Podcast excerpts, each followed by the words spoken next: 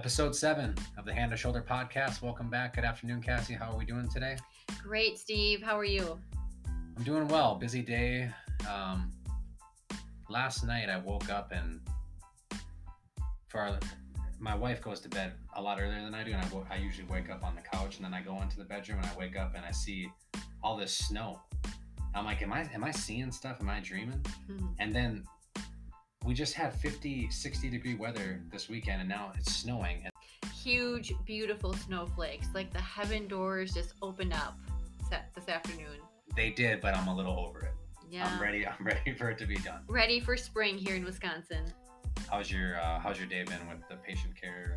The day has been smooth, uh, no hiccups. Um, great so far. Just great. No, nothing interesting. That's good. Nothing interesting here in Dang. the home front. Dang, I have something for our listeners out there. I, I have this weightlifter I was treating today, and he's complaining of ulnar sided wrist pain when he does some barbell curls. And we've been, I've been working on forearm rotation, specifically working at the PRUJ, doing a volar medial glide. But today, what we did was, I just had him sit against the wall and do shoulder flexion and see if he could get his hands there, see if the lats were. I had him sitting, so I want to see if the lats were contributing to this not letting him use his lumbar spine or his hips to cheat. And he couldn't quite get there. And then I had him like, well, let's go palms up, full external rotation of the hands, of the, of the forearms, and then full shoulder flexion. And he was even less closer to touching the wall. So what we did was we spent some time, we used some pull up our distraction bands. We kind of did some modified hanging from our cable column with his forearm in in supination and then his arm in flexion full external rotation, and he actually got a little bit better. That's fantastic. Uh, you know, sitting here thinking, I guess I did have kind well, not really interesting, but I have a gentleman I'm rehabbing after a rotator cuff repair, and he has like 100% full motion, 180 degrees of flexion, abduction, but terrible strength, terrible body mechanics, terrible posture, and now he's developing lateral elbow pain because he's using his wrist extensors. So I fabricated just out a piece of a scrap piece of material like a lateral uh, extensor elbow cuff around his um, forearm and he just cinches it with like a d-ring and i made a wrist extension block and that's how we do all of our external rotation strengthening and he's slowly starting to engage his periscapular muscles I saw you with him today. His oh, okay, that's what that was. his okay, rotator cool. All right. cuff and he's finally getting over that lateral elbow pain wrist pain and strengthening the muscles he should be using after all these weeks of rehabbing There you go. A couple clinical pearls from us that maybe you guys can utilize in the clinic. Remember, forearm rotation limitations. Check that for supination. Check that full shoulder flexion with external rotation. Palm up all the way. Cassie and I had an awesome conversation this afternoon, earlier today with. Who did we talk with, Cassie? Uh, she is a iconic CHT, really a true legend of the Hand Society. Uh, we are talking about Terri Skirven from Philadelphia. She's really a, uh, a true asset to, to ASHT, the Philly Hand Conference. Uh, she talks a little bit about um, the virtual conference that they're putting together for the end of March and just really is a wealth of information that we tapped into. Yeah, so you'll get to hear a little bit about her history and the history of the conference. When Cassie's going to be presenting next at the conference. Steve's going to be presenting with me. I don't know about that. We might get tomatoes and eggs thrown at us then if you're doing that. So, anything else you want our listeners to know, Cassie, about Terri at all? Um, well, I guess just really pay attention to all the history that she has really put forth for us and how the Hand Foundation has really evolved uh, since the early 70s. And she's sounds like she's slowly going to be passing her hats off to uh, other colleagues, and uh, she's going to be uh, greatly missed. Yeah, absolutely. So, we hope you guys enjoy this episode of the Hand to Shoulder podcast. Please click the link in our bio on our Instagram if you want to listen to this podcast or on your podcast platform. Please subscribe and leave us a five star rating so we can keep changing the world one hand to shoulder at a time.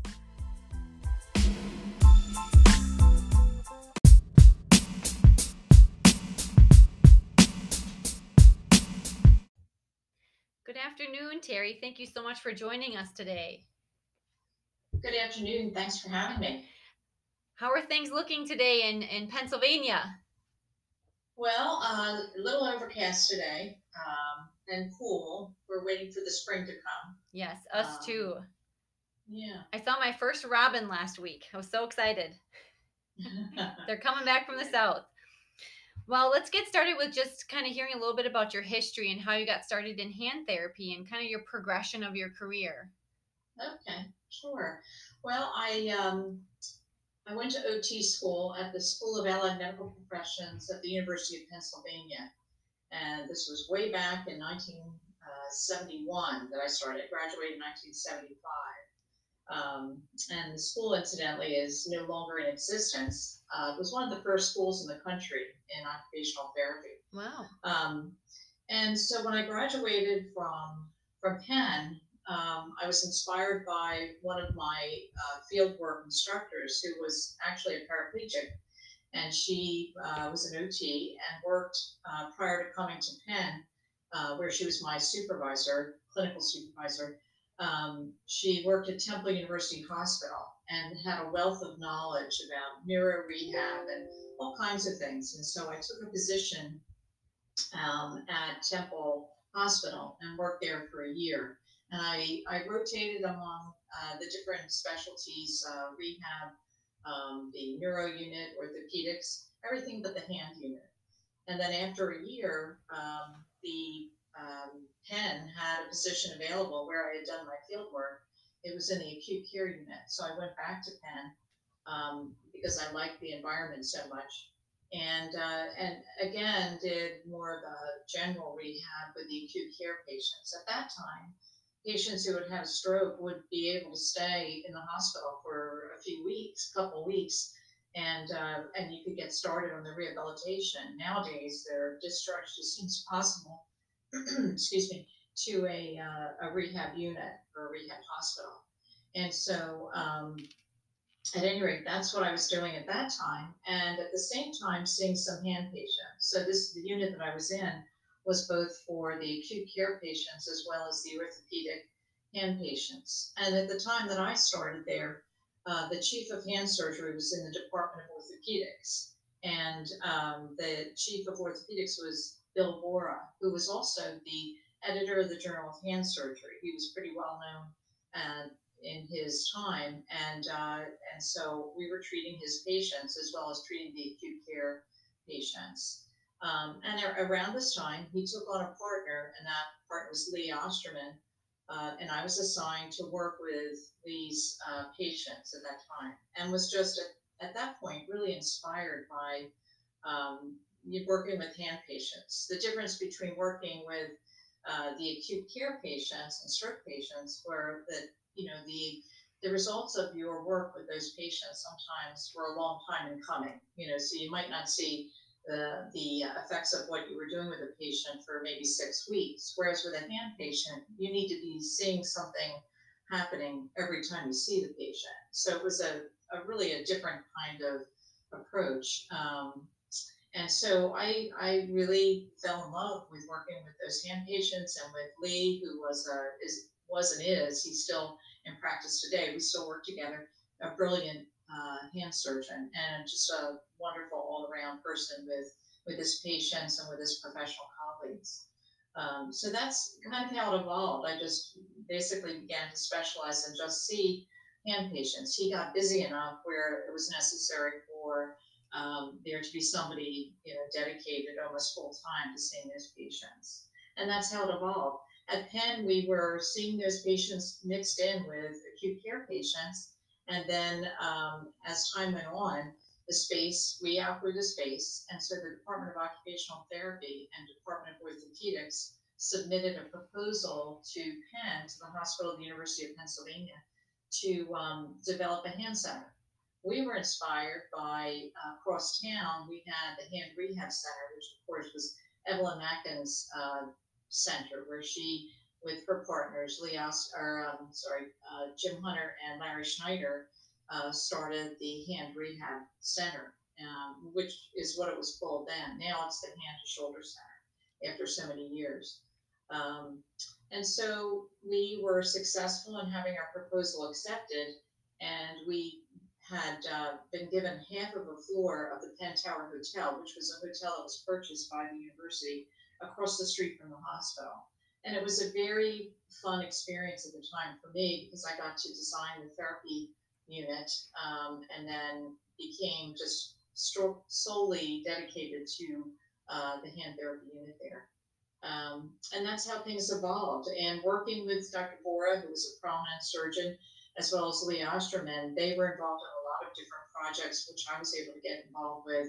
Uh, you know, all kinds of things like testing equipment. The I don't know if you remember the Greenleaf um, evaluation system. Well, there was a similar system that Cedars-Sinai had, the Dexter, and it was an evaluation, a computerized evaluation system and a treatment um, had treatment capability.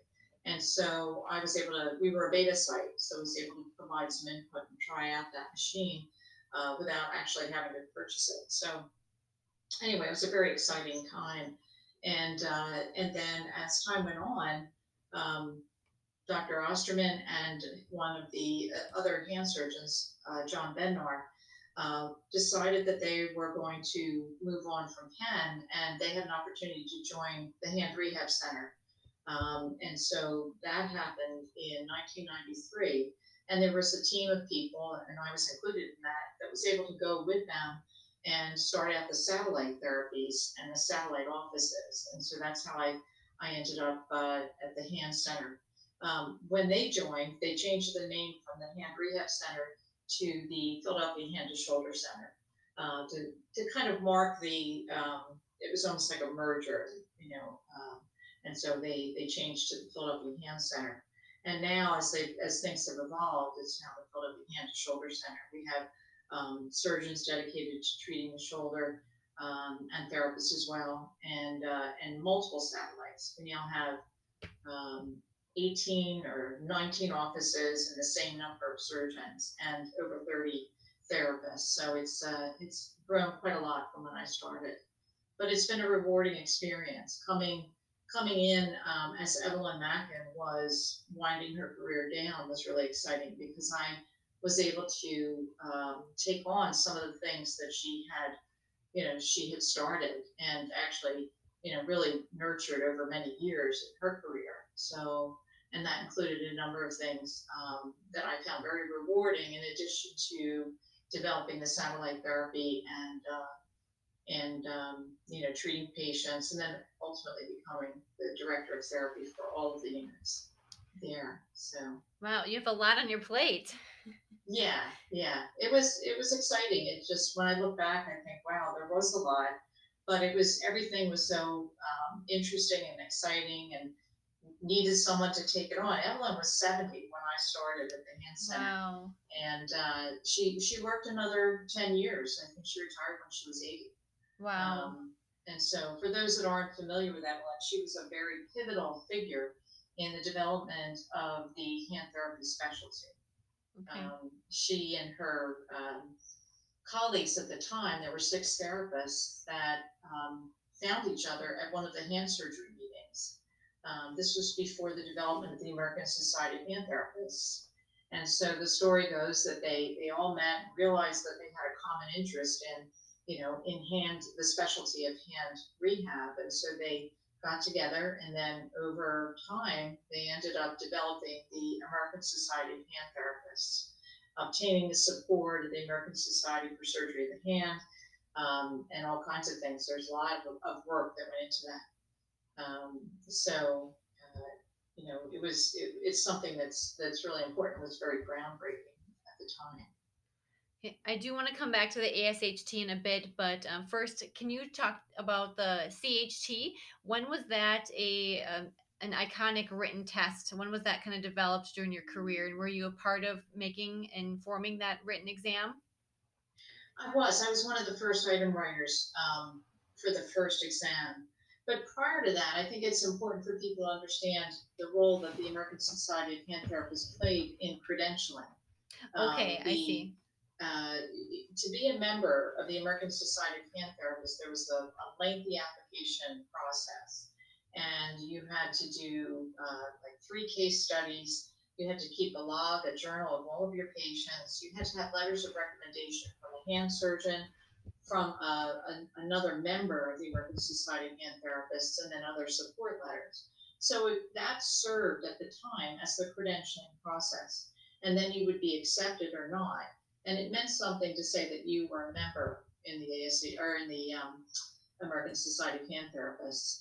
And so then the the the the um, executive board of ASHT felt that there was some vulnerability in that, that it was somewhat subject, subjective. It could be accused of being subjective because there were no, you know, standardized ways of evaluating the applications, or at least that passed muster in terms of the whole credentialing process. So it was decided that uh, there needed to be a more objective way of credentialing hand therapists and so that's how the CHT um, concept was developed.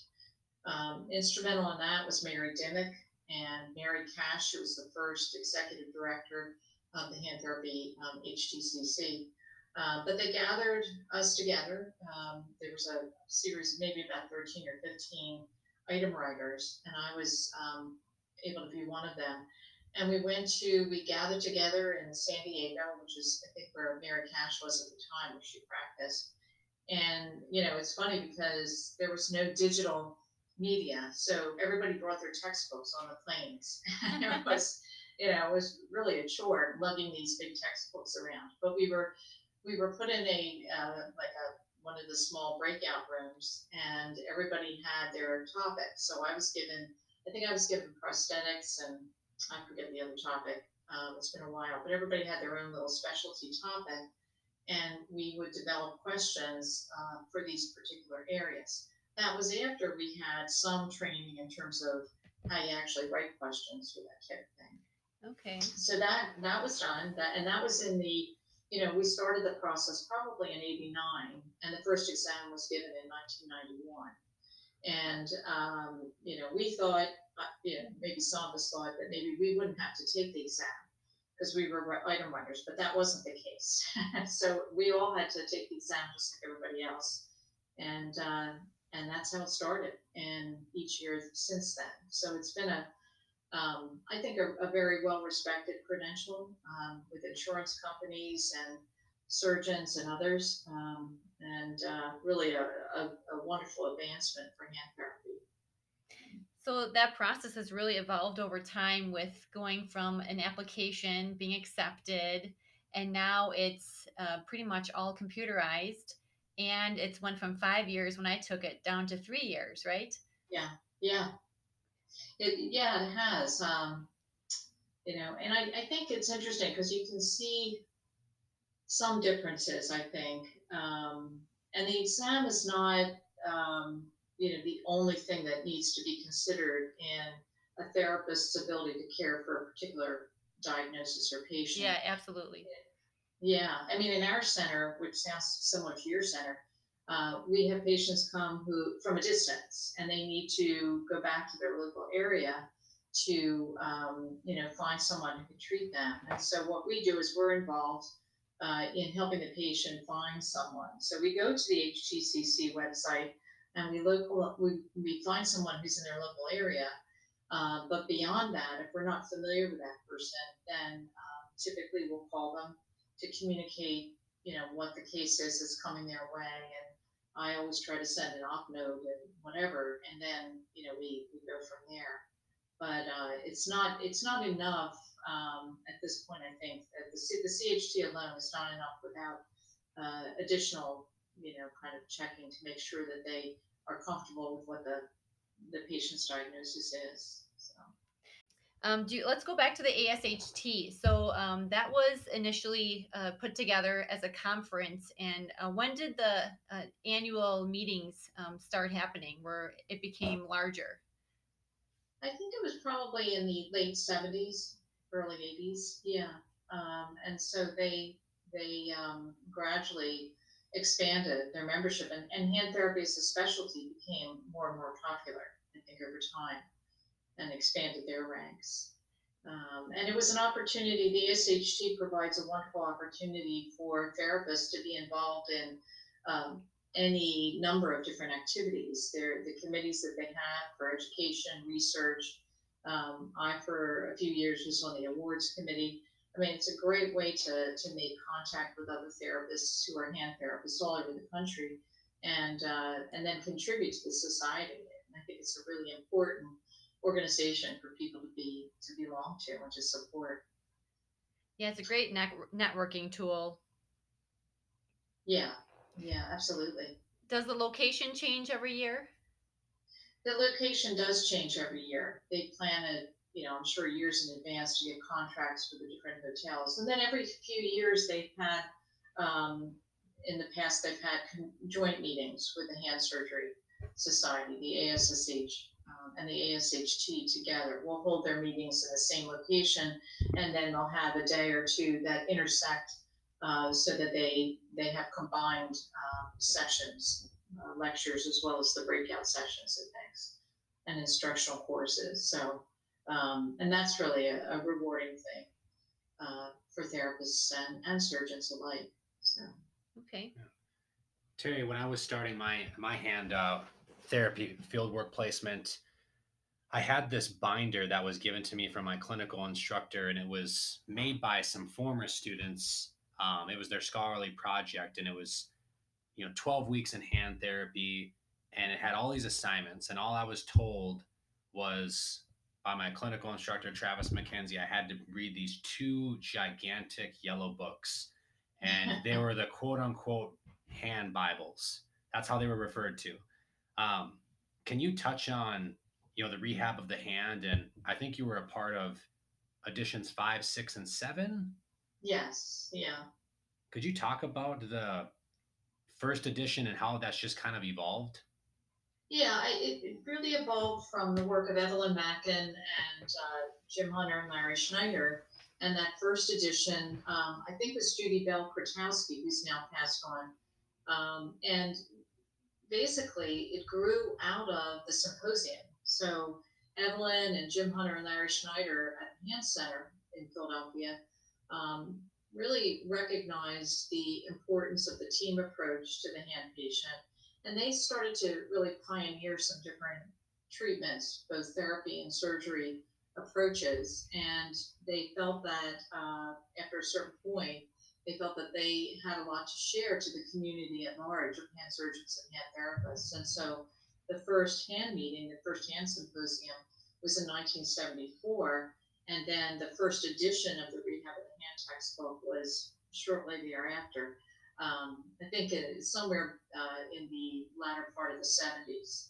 And uh, Evelyn was the lead, you know, she was the lead uh, editor, uh, and Hunter and Schneider and, and Judy Bell. Um, and they asked the speakers, a lot of the people that were the authors of that first edition were some of the faculty for that first symposium and uh, and it was a tremendous accomplishment at the time. And then after that, um, the book was updated with probably every five to seven years because there was a lot of development in hand therapy at that time, where um, you know there was just lots of development both in hand surgery and hand therapy, and so there was a lot to to really share. Um, and so another textbook came out and then it's just evolved that way. Where the last textbook that just came out last year was the seventh edition. Um, prior to that, I think it was 2011 was the sixth edition, and then the fifth edition was prior to that, probably seven years prior to that. So, um, and it just continues to evolve. Things have evolved. For the sixth edition, we had a website uh, with all of the, the uh, information on the website as well as additional um, things like uh, PDFs of evaluation forms and exercise sheets.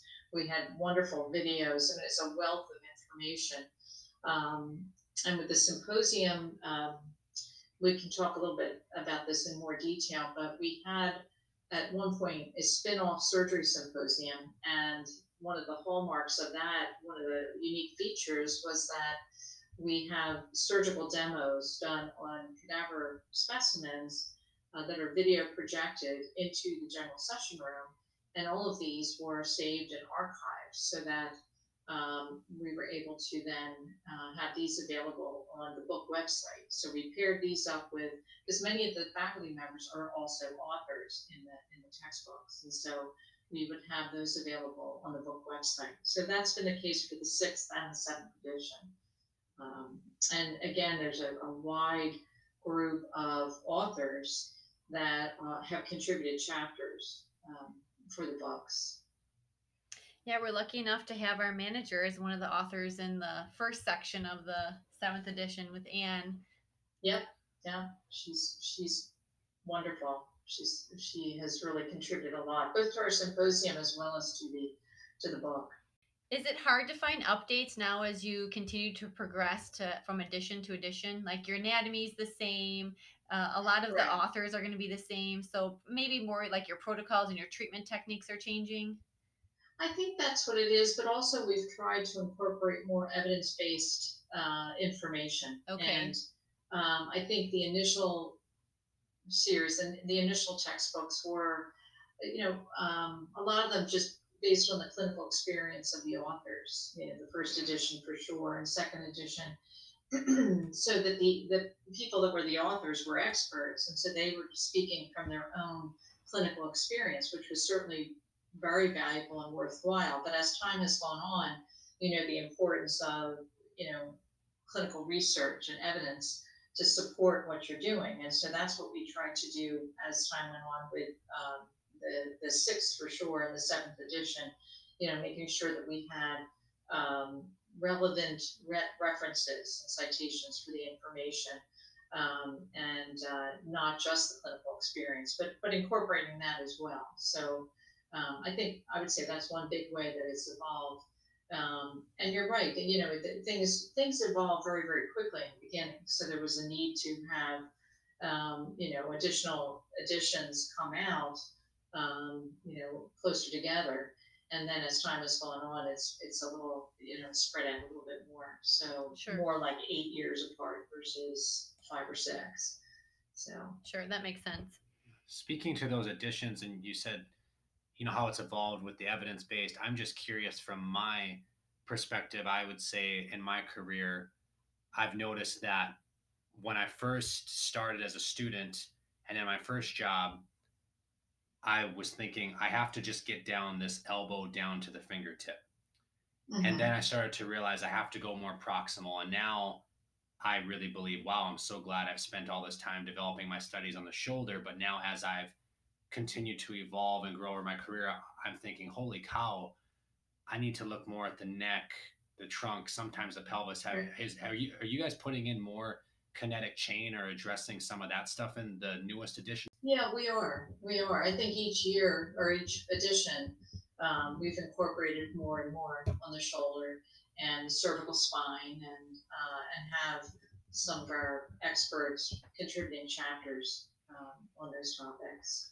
yeah, I definitely need to pick up a new copy. I have edition six, but I think that's just something I've, you know, gotten from just different mentors I've had in my life, you know, Anne being here, one of them. But sometimes I think as hand therapists, we identify as that. So we kind of box ourselves in.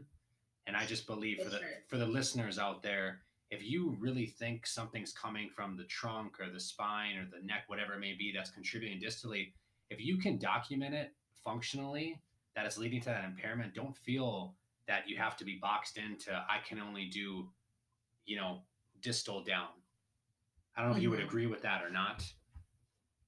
Yeah, no, I, I definitely agree. I think that people need to be um, always looking at the entire upper extremity. One of the things that, you know, our chief surgeon, Lee Osterman, does is he has an extensive upper extremity uh, initial evaluation that he does. And so if somebody comes in for, say, a finger injury, they end up getting from from the neck all the way down to the fingertips. He has the fellow or the physician extender go in and do that, and then they pick up a lot of you know additional problems that the patient might have. But therapists need to be able to do that as well. Now, whether the therapist feels comfortable or is trained sure. to treat the cervical spine or the shoulder, um, you know that there's a lot of variation in that, and I think in our setting, we have some therapists who are um, specifically trained with shoulder and cervical spine, and others that are not. Um, and it, it sort of breaks out the same way with our surgeons. We have a couple surgeons that are designated as the shoulder, you know, people, and they do shoulder and maybe elbow. Um, and then the other surgeons will do elbow on down to fingertips. So it sort of breaks out a little bit like um, it does for the surgeons with the therapists. But nevertheless, I think your point is is correct that the therapists need to be aware of, you know, how things present that are maybe originating in the spine or the shoulder, but they're seeing some some uh, symptoms further distally. And so it's real important, I think, um, you know, for all therapists to have that that awareness. So Terri, when I hear your name, like when when someone hears Terri Skirven, they think Philadelphia, Philly Hand Center, Philadelphia Conf- Hand Conference. Can you speak a little bit about when the Philadelphia Hand Conference started and your role with the conference? Yeah, the, the conference started, the first one was 1974, and um, it, it grew out of the work of the principals, Dr. Hunter Schneider and Evelyn Mackin.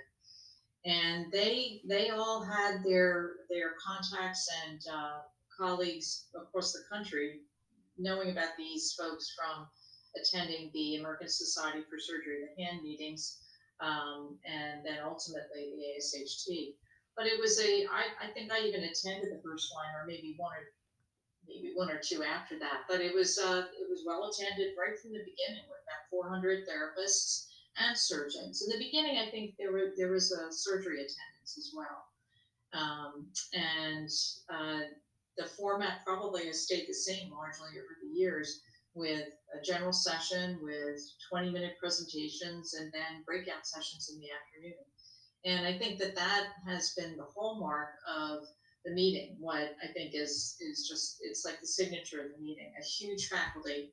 Um, I mean, we'll have maybe 40 surgeons and you know that many or more therapists and we, we have people come from all over and uh, like anne um, and Coretta, and uh, you know basically the experts in these in their different areas. And we have them come and present their talks. And then the the neat thing about the meeting is that there's a lot of networking. That's the thing we miss. We're in the throes right now as we speak, putting together our virtual symposium for 20 for this year. Um, it's based on what we had planned to do for 2020.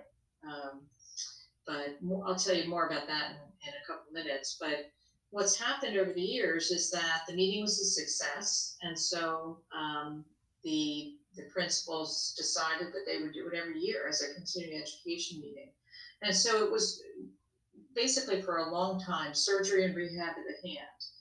Um, and it, it had a reputation for being sort of an entry level to maybe intermediate level in terms of its, um, uh, you know, educational level.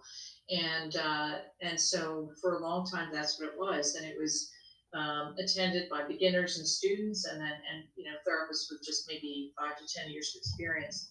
And so when Dr. Osterman and Bednor and the Penn team and myself joined, in 1993, Dr. Osterman decided that he wanted to do a spin off meeting of the symposium focused on surgical technique because the surgery and rehab of the hand uh, was really primarily uh, directed to therapists. It was it was more um, you know kind of to the the needs of the therapist, even though there were talks uh, regarding surgical technique and other kinds of things like that. Um, and so he started and the group started the surgery symposium and that um, it was very much surgical technique very specific techniques and the second probably the second or third year dr osterman decided to that he wanted to do these surgical demonstrations real time so we had to figure out how we were going to do that in terms of having specimens having them available for these surgeons faculty to come and do a surgical procedure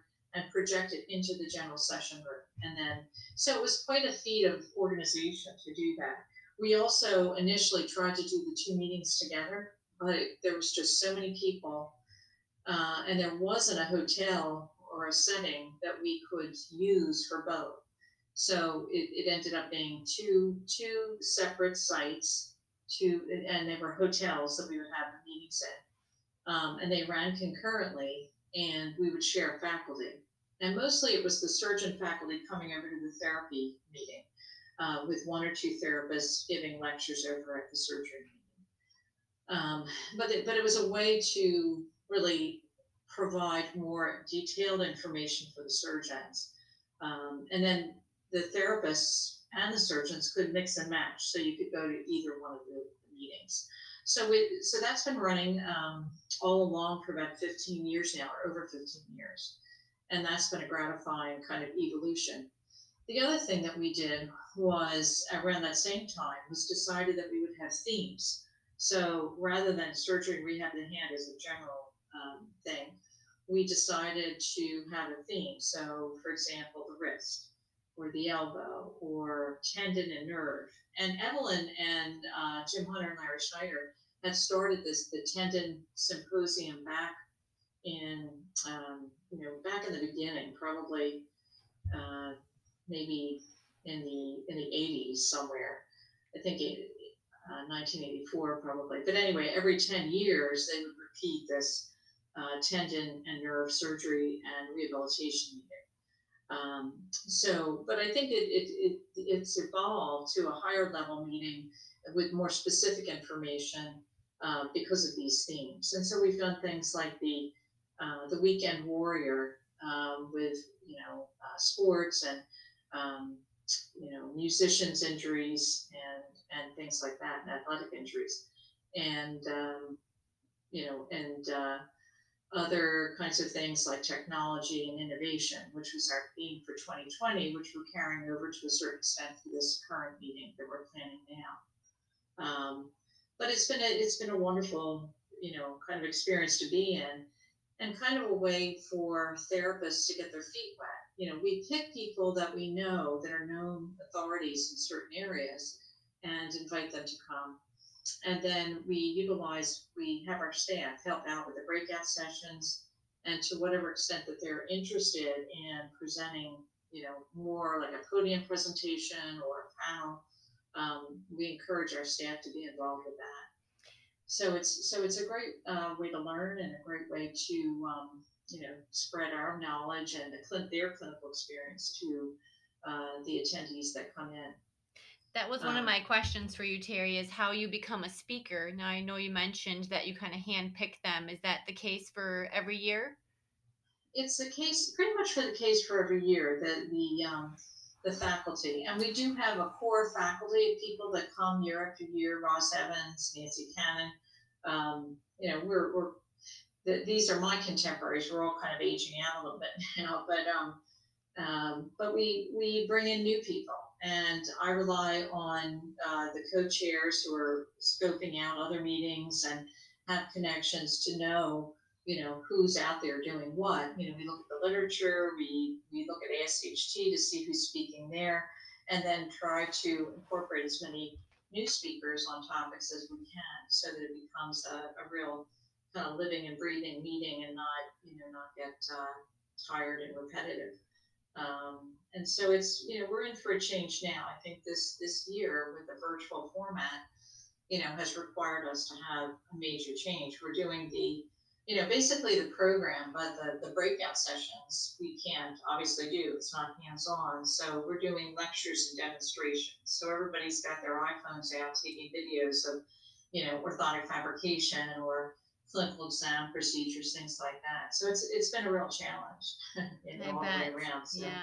Yeah, that, that but was it's exciting because we have um, a tremendous number of presentations uh, that are in store, and we're and we also have incorporated the surgical demonstrations on cadaver specimens that uh, are in our archives from our prior surgery symposia. So I think that'll be exciting. There's a lot of a lot of the um, therapists may not have the opportunity to to actually observe surgery. So this gives them the ability to observe, and we have a number of um, procedures from our various past meetings that are available to view. And then the, the, the meeting itself, we have a live portion um, on the uh, not this weekend but next weekend on Sunday Saturday, Sunday, and Monday, and then that's going to be uh, recorded, and that'll be added to an extensive on-demand program. So um, I think it, you know if we can get through all the technology um, pitfalls, you know, we'll be in good shape. So. Yeah, Cassie was just asking you that because she's putting herself out there to be a presenter. Yeah. She's ready. She's ready for it. Yeah. that might be a, a big task for me. Yeah, well, you know, um, you never know. I mean, I've had people send me, you know, emails and notes and examples of things they've done, and we have had people who, you know, are just starting out and want that experience. And I think, and you know, that's great. And I think what you guys are doing here with your podcast is a, a great way to you know, hone your presentation skills. Um, you know, it's funny. I think of myself when I first started, and I, I was working at Penn at the time, and I was asked to do a presentation. This is this. You asked me about an embarrassing experience. Well, this was sort of embarrassing or frightening or whatever you want to call it. But I, I was asked to talk to a group of nurses, a classroom, and we were at Penn's hospital. The, the hospital was right on the campus of the University of Pennsylvania, so it was a nursing class and I think I was talking to them about arthritis and hand, hand therapy and occupational therapy for patients with arthritis. And I had it all prepared, but I had never done any presentations before. And I went to the class and I, I was not prepared for how nervous I was. And I think I hyperventilated through the whole thing. it was really painful for, for me and for them, I'm sure too. so after that, I thought, well, I can either just never do it again or figure out how I'm going to be able to develop this skill because working with the people that I work with who are high profile at the top of the field, um, I need to bring to you know rise to the occasion and, and develop some skills. And so so the next time an opportunity came along, it was to speak in New York at a VA hospital, you know, which was a big deal for me. now I couldn't even speak on campus. And um, so I would just think about it and what I had to present, and I would hyperventilate just even thinking about it. and you know, and I was asked because I was doing the rehabilitation for procedures that these surgeons were doing that not everybody else was doing. So there was a reason that I was asked because I had the experience. I just didn't have the presentation skills. So um, I laugh about it now, but I ended up going to a hypnotist and learn and and kind of doing visualizations and relaxation. And the other thing that I learned from this is what's really important is to um, you know be prepared and know your topic and really know it well. But the other thing that you need to do is also to be able to share your experience with patients in an engaging way because that's what it, what brings it you know alive for your audience and for therapists. So um, so I worked very, very hard and then got through that experience and, and did fine. It was okay. Um, but the, the lesson I learned, and that I think people need to learn, is if they put, get their feet wet and uh, feel nervous and don't do as well as they think they they uh, should have, uh, not to give up and just to keep keep working at it because uh, it's a, it's a skill. It's really just a skill that you can learn. And if you're speaking from your experience and your knowledge, then that's going to come through, and and you'll feel you'll feel good about it because you're sharing information that people want to hear and that need they need to hear.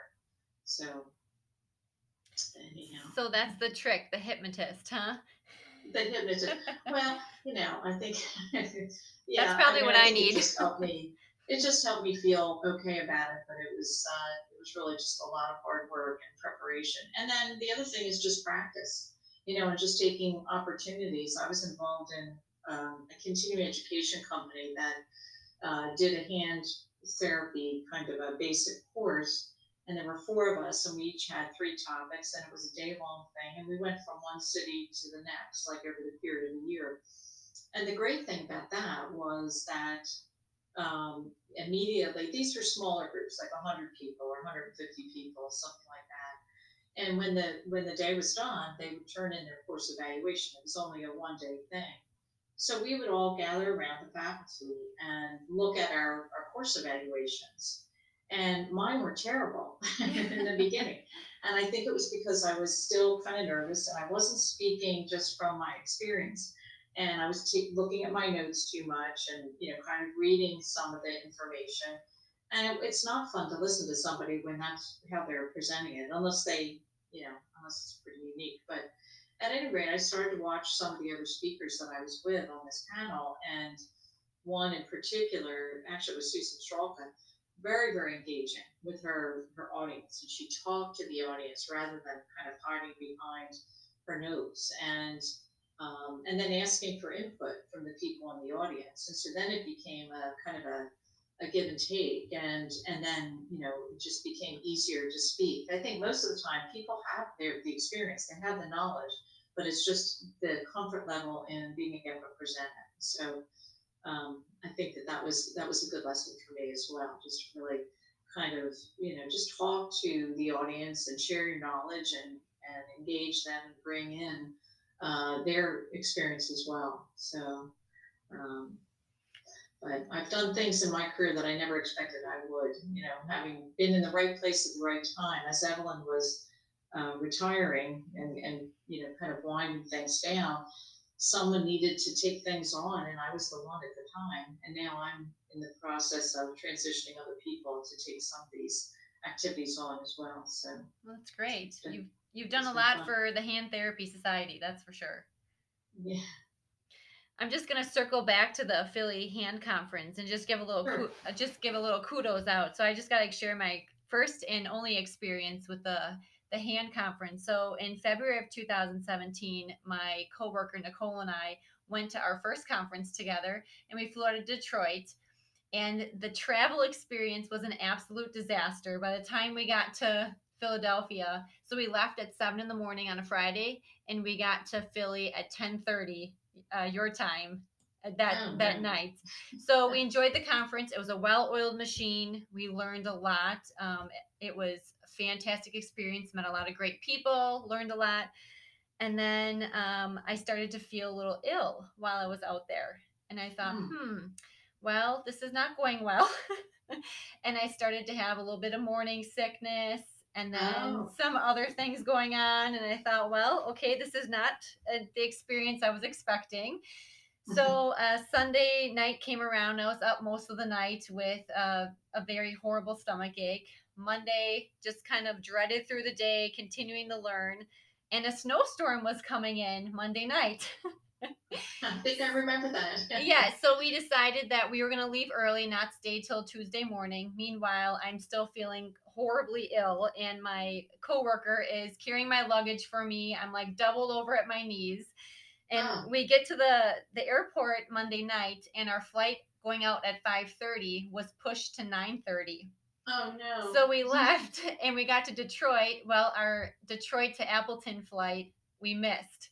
So we ended up staying the night on the concrete floor in Detroit. This is our oh. first experience of the hand conference. Oh, that's awful. And then we both had to work Tuesday morning. Long story short, the following week I found out I was expecting my first child. So I will always remember the Philadelphia Hand Conference. I'm sure. and that's something. Okay, so let's move on to um, Are you involved in any research right now or uh, any previous research that you want to share with us? Sure. Um, that was one of the, the real benefits of working with the group that I work with uh, because the opportunities that are available to therapists that, that work there. And it really is just a matter of, you know, kind of seizing the opportunity and, and making the most of it we uh, when when collagenase injection was introduced for Dupuytren's contractures um, before the FDA approved the collagenase, uh, our center was asked to be a, a, center of excellence. Dr. Osterman, in particular, was approached by the company that manufactured the Xiaflex Auxilium Pharmaceuticals. And so that meant that um, our center would be involved in the teaching of their uh, sales professionals, their medical directors, people like that, so that they understood um, Dupuytren's disease in general and some of the, the standard ways that patients are treated, and then um, and then be able to represent what the collagenase was supposed to do. So I was involved in developing the program for these folks that were there part of this company, and uh, and so I was treating, I was teaching um, the therapy approach to patients following Dupuytren's um, surgery. And so uh, as I began to learn more about the collagenase and and how the multi-center study that was done prior to the FDA approval, um, I realized that they had uh, eliminated severe PIP contractures as an indication for um, the use of the collagenase, and they said that they the the reduction of the of the uh, contracture was not nearly as as what it could be with lesser contractures.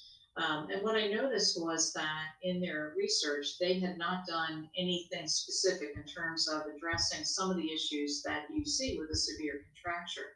Um, the splinting was just non-specific. They said you apply a splint, wear it at night, and do some exercise. But it seemed to me that they didn't have uh, on their team, their research team, therapists who could really look at the details of how these patients could be treated to maximize the results. So um, I did some thinking and discussing with my surgery colleagues and, and uh, developed what I thought would be a good protocol and was encouraged by, the surgeons that I was working with on, on this to submit for a grant from the company.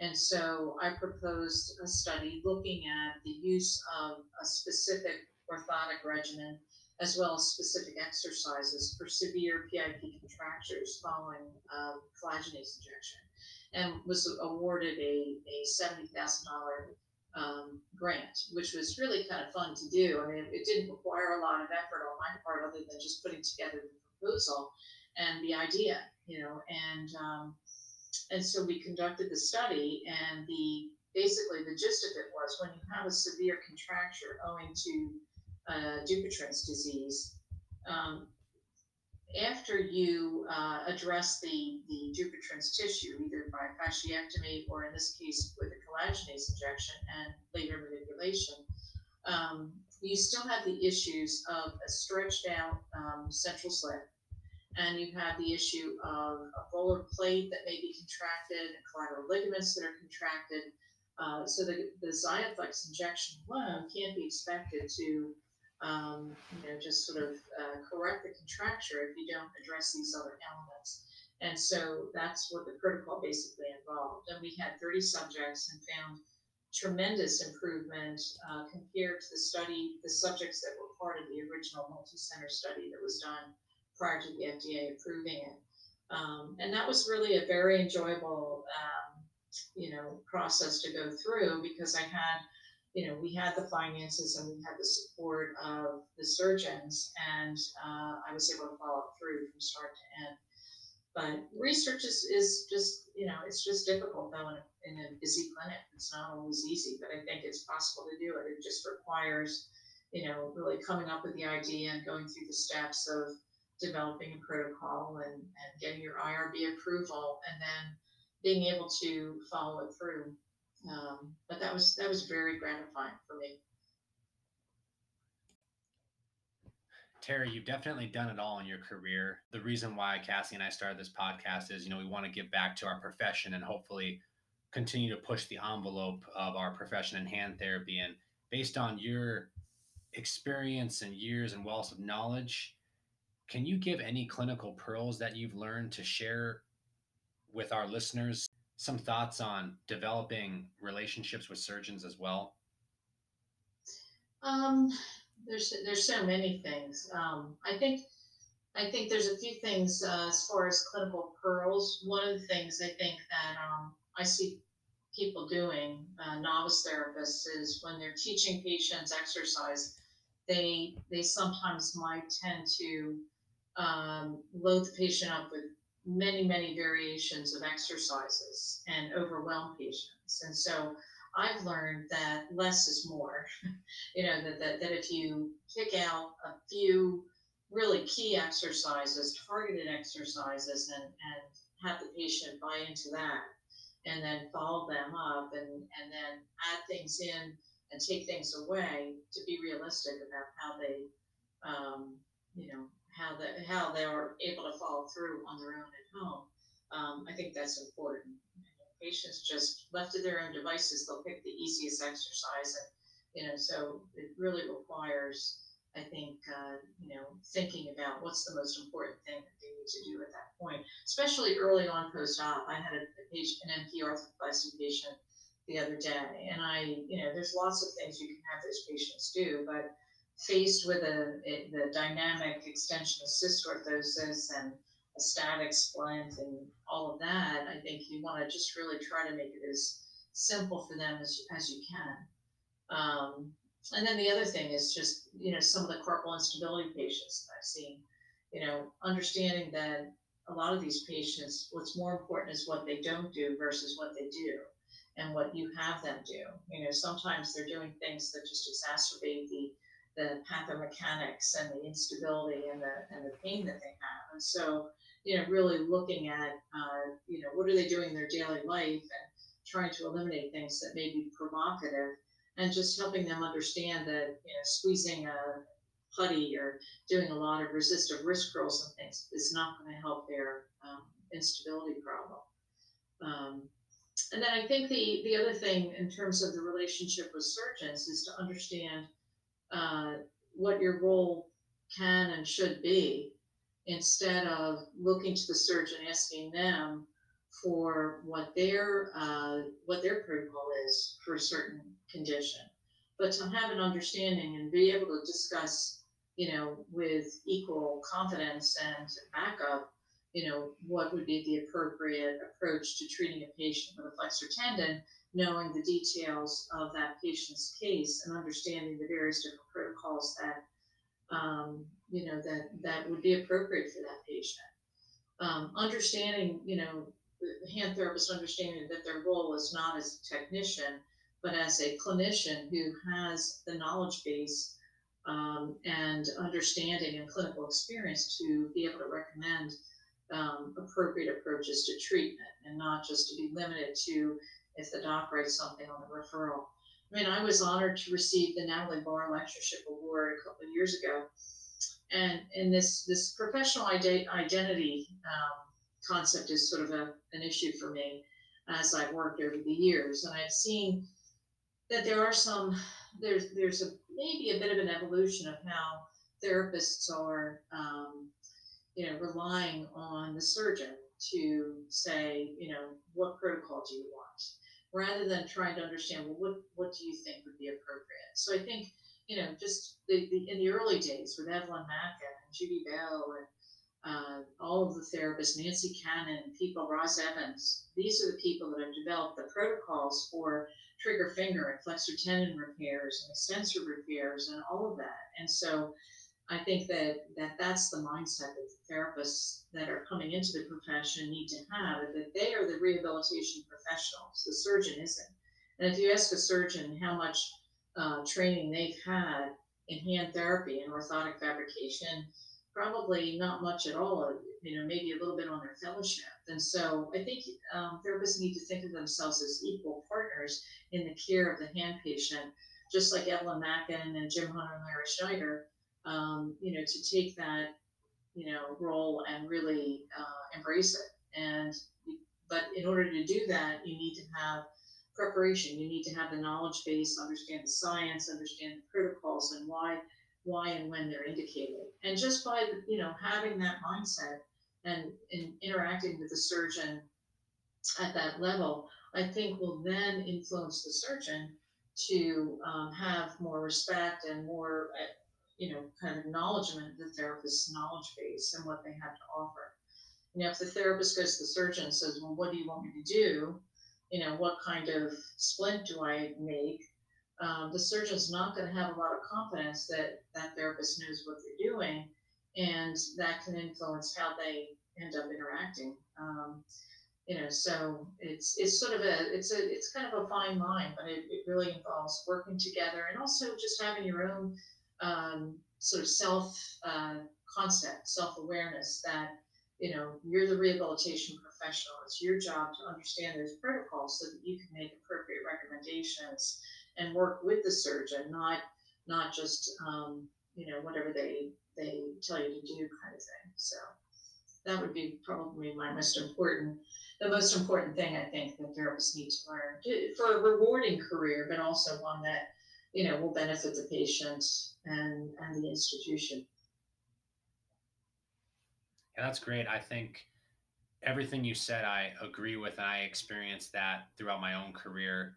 I don't know about you, Cassie, but early on it was what's the protocol say? What do I do? What do I do? And then as you alluded to, you have to really stay in the literature. You have to stay current because you right. may you may get a physician who refers to your rehab facility and you are able to talk to their PA, their nurse, maybe the physician himself. Maybe you get some time in front of that physician at a follow up appointment, but it might be as simple as saying, Hey, doc, there's some evidence, some literature. I read this article on this type of repair, presenting them with a new idea, something they might be willing to to try, and how empowering is that for the therapist, and just a different language as opposed to what you said.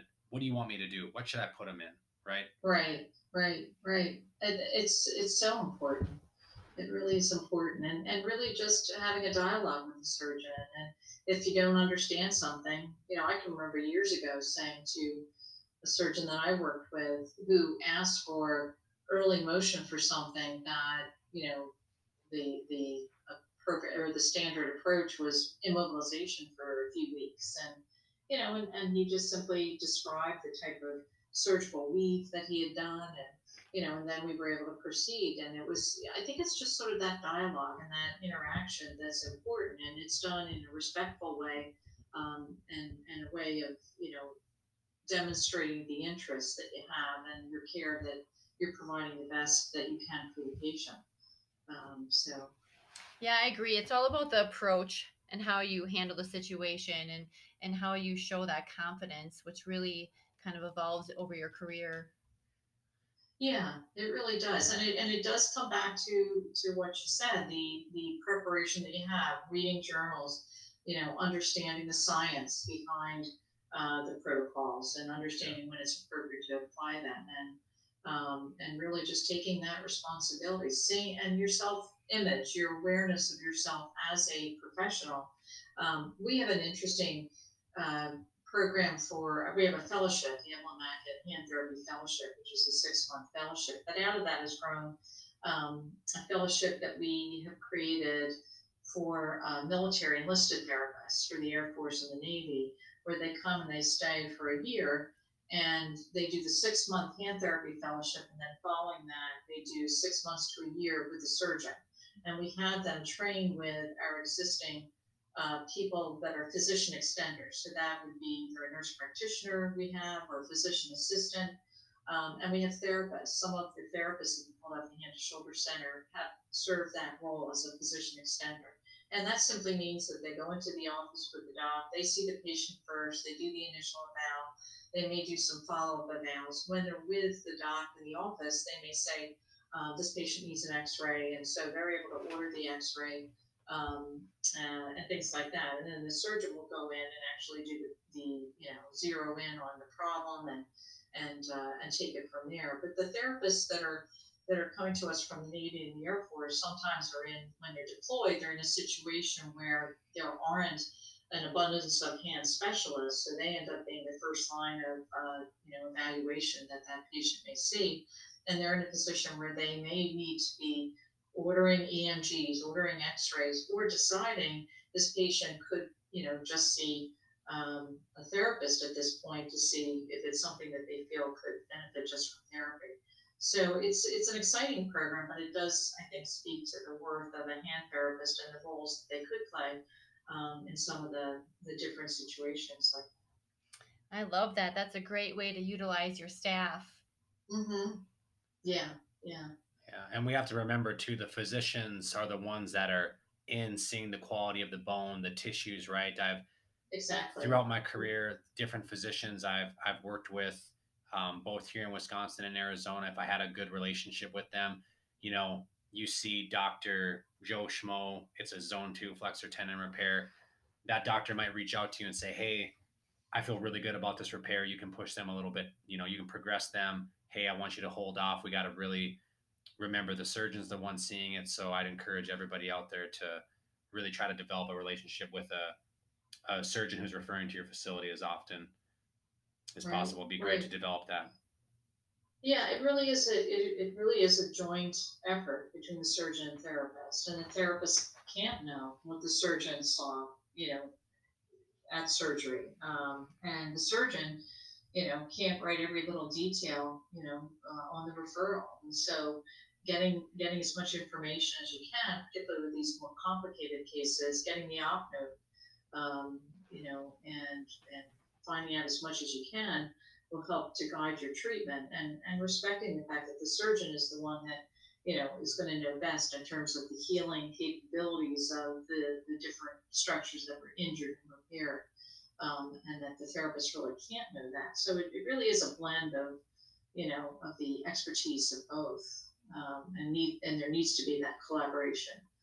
Um, Okay, well, Terri, I think we're going to start wrapping it up. Um, to all of our listeners, uh, Terri is a very busy lady, and we thank her so much for her time today. She has to do, uh, go to another Zoom call, but we're just going to end with three rapid questions. You actually answered the first one already with an embarrassing moment. Um, so we'll jump to number two. Uh, what is something you like to do for fun uh, when you actually have spare time?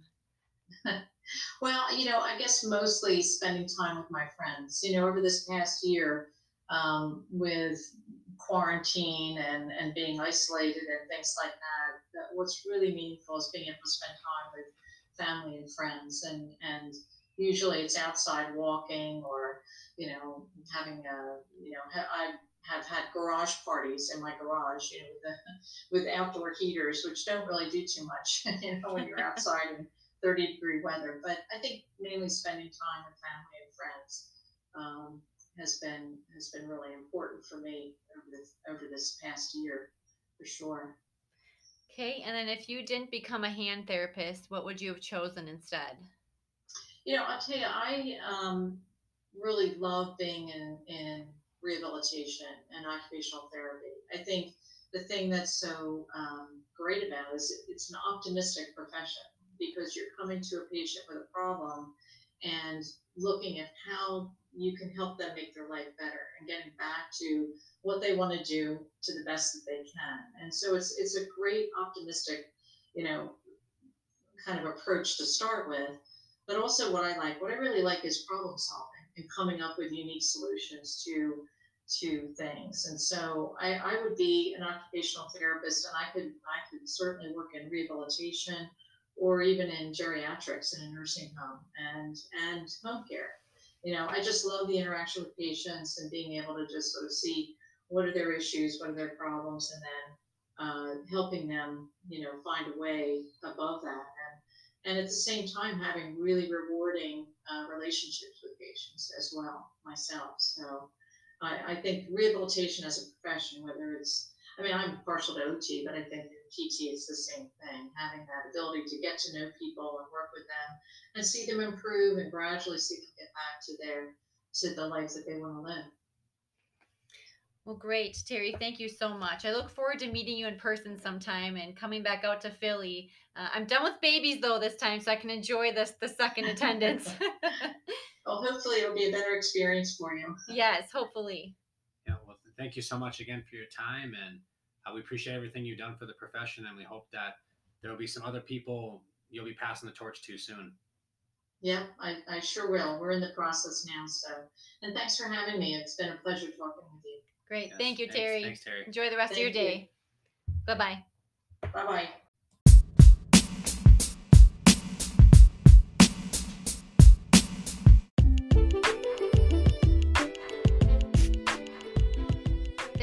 Listening to that podcast with Terri Skirven. Uh, Steve, what's coming up next? On the next episode, we're talking about extensor tendons with Josh and Miranda from Hand Therapy Partners in Arizona. They co own that clinic. Miranda works on the east side of the Phoenix Valley, and Josh works on the west side. And for our listeners, I'd highly recommend checking out their Instagram account, Hand Therapy Academy. There, they have they have over 20,000 followers on their Instagram account. They put up great educational content. They have CEUs, a lot of CHT prep. We can't wait to dive in about Hand Therapy Academy with them and have them educate us on extensor tendon rehab. It's going to be a great episode. Great. Looking forward to it, Steve. We'll catch you guys next time.